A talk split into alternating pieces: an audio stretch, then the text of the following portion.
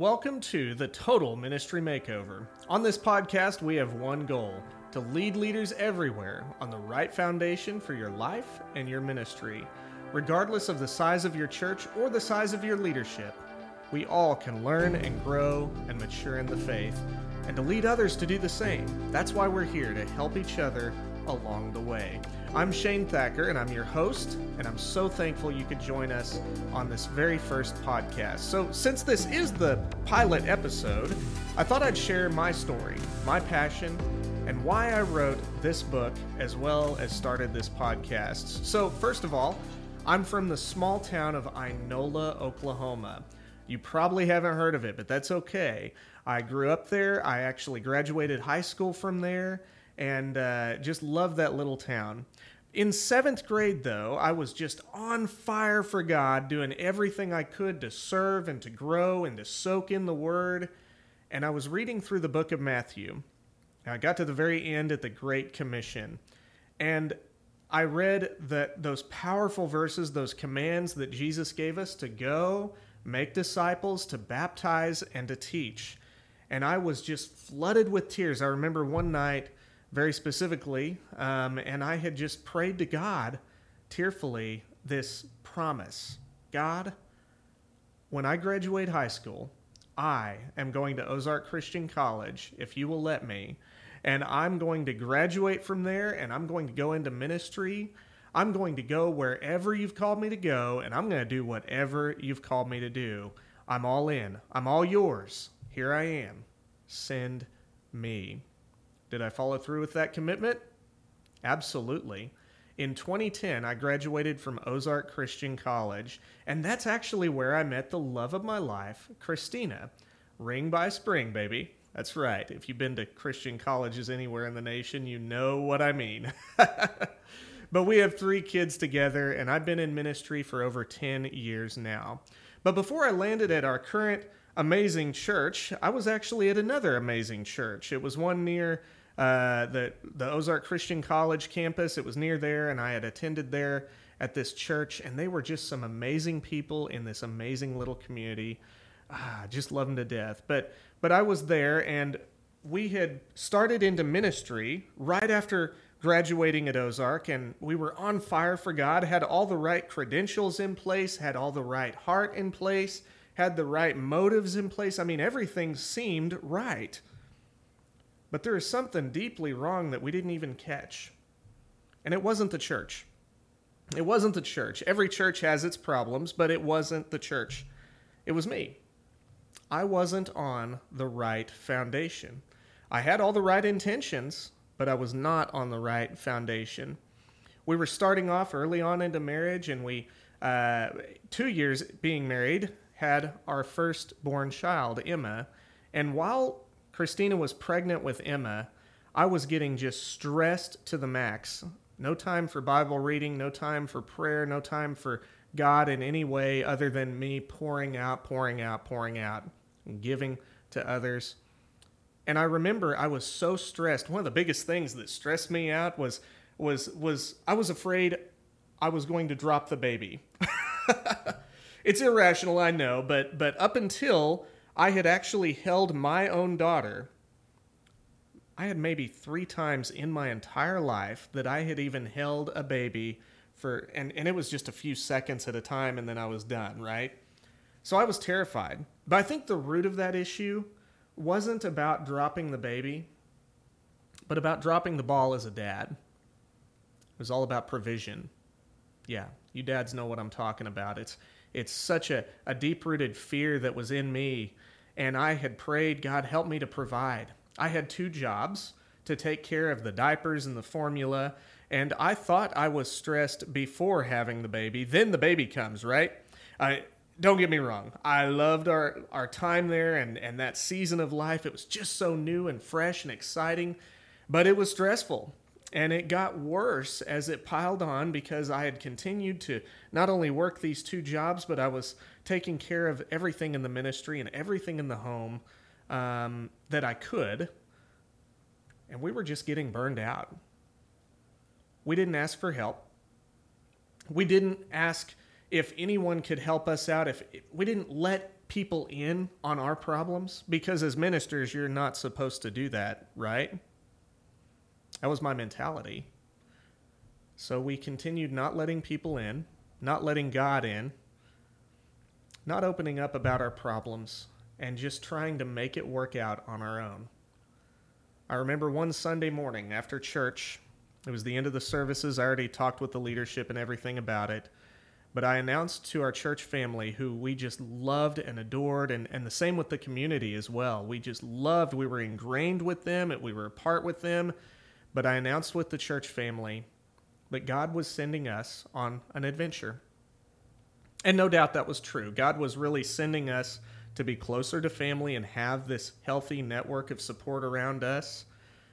But also, what I didn't tell them, what I didn't share that day, as hard as it was, it was just how burned out from ministry we were. Several weeks later was our last day at the church, and we had drove off. And you remember how I said I had this prayer back in seventh grade? I'll go wherever you call me to go. I'll do whatever you call me to do. I'm all in. I'm all yours. Here I am. Send me. I had a different prayer this day as we were driving away. Oh, I was flooded with tears. But I prayed two simple words Never again. Never again. And my heart was just crying out to God. And you know what I was saying, right? I mean, never again will I go into ministry. I will never do that again. Never again. It was so difficult of a prayer, and thankfully, God knew my heart.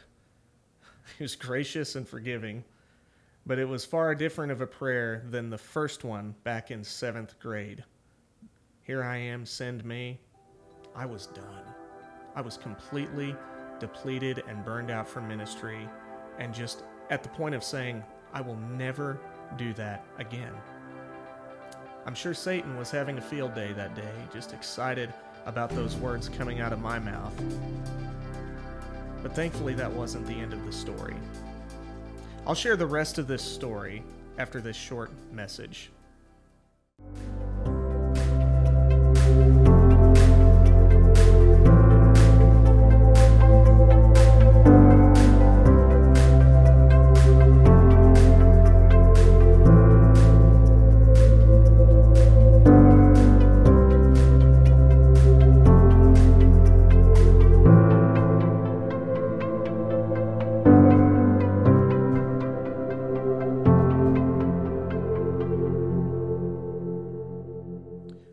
Welcome back. Thanks for sticking with us. We were continuing the story of how I was burned out from ministry and I had said never again as we were driving to our new town.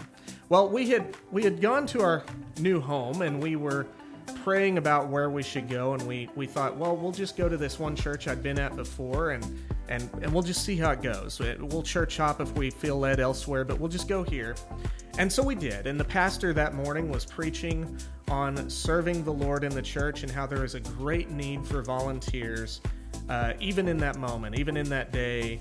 Uh, there was just this great need for people to step up in new ways, and and there certainly was. There certainly certainly still is today. But I talked with Christina and I said, hey, maybe we should go out to lunch with him and his wife. And so we asked them out to lunch, and they they went with us, and we sat down with our meal and and we were talking about everything going on and and the pastor said yeah did you enjoy the sermon? What would you think? I mean need some feedback now and again. And i said yeah i thought the sermon was great and spot on uh, but i just want to be clear that we are not serving at all for a very long time.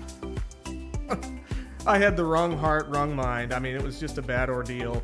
But but thankfully the pastor had been there where i was before and he gave me some amazing words of wisdom.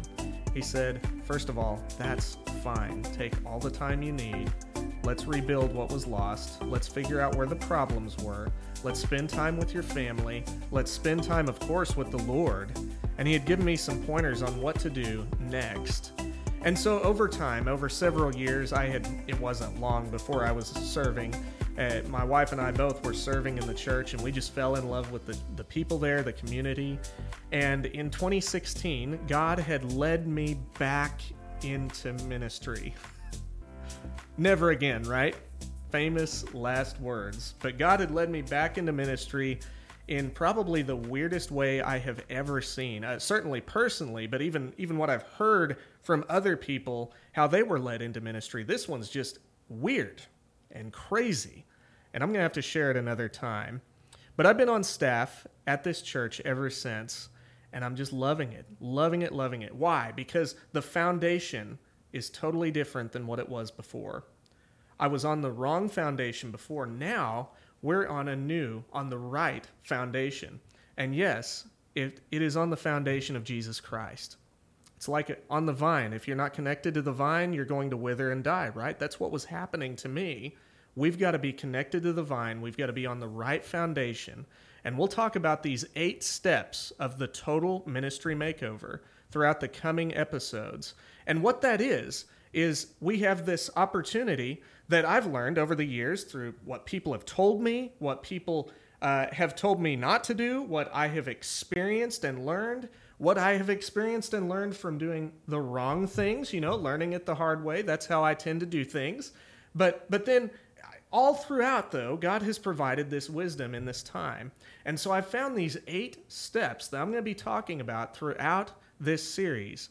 And it's going to be an amazing opportunity an amazing opportunity. Maybe you can learn and grow from that yourself. Maybe you've got some pointers for me on how to change what I currently have. I'd love to hear that. But this conversation is all about saying never again, but in a new way. Never again will I do ministry on the wrong foundation. Never again will I live in a way that is not connected to the vine, that is not on the right foundation for ministry. Never again will I let Satan win by me saying never again to ministry. We want healthy, sustainable, long term ministries. When leaders of the church are healthy, guess what happens? The church itself becomes healthy naturally. They're starting to gravitate to the Lord just as you are. And when you as a church are on fire for God and you're doing all of what God's calling you to do, what's going to happen to the community that you're serving? It's going to radically change how you serve, how you lead in the church. That's what this is about. Never again in all the right ways. So that concludes this pilot episode. But I want to thank you for listening to my story, and I hope and pray that this has been a blessing to you and that this will be a blessing continually to you week to week. I really want to encourage you and help me out by inviting someone to listen along with you and to discuss the talking points that we have on each episode. Next episode, we're going to talk about the very first stepping stone. Here's a little preview of it Fall in love with the Lord. If you don't have that, nothing else matters. Fall in love with the Lord. So, we're going to talk about uh, the ins and outs of that and why that step is so crucial, so important. You know it's important, but we're going to talk about why and the why behind it, the why on what I wrote on it, and what we can do next, knowing that very first step. So invite your friends that are in ministry that maybe you can have a conversation with and, and have a weekly discussion so you can get filled up and be ready to pour out into your church families. Please like and share any way you can, anywhere you're listening. And thank you so much for joining today for the Total Ministry Makeover. God bless and have a good day.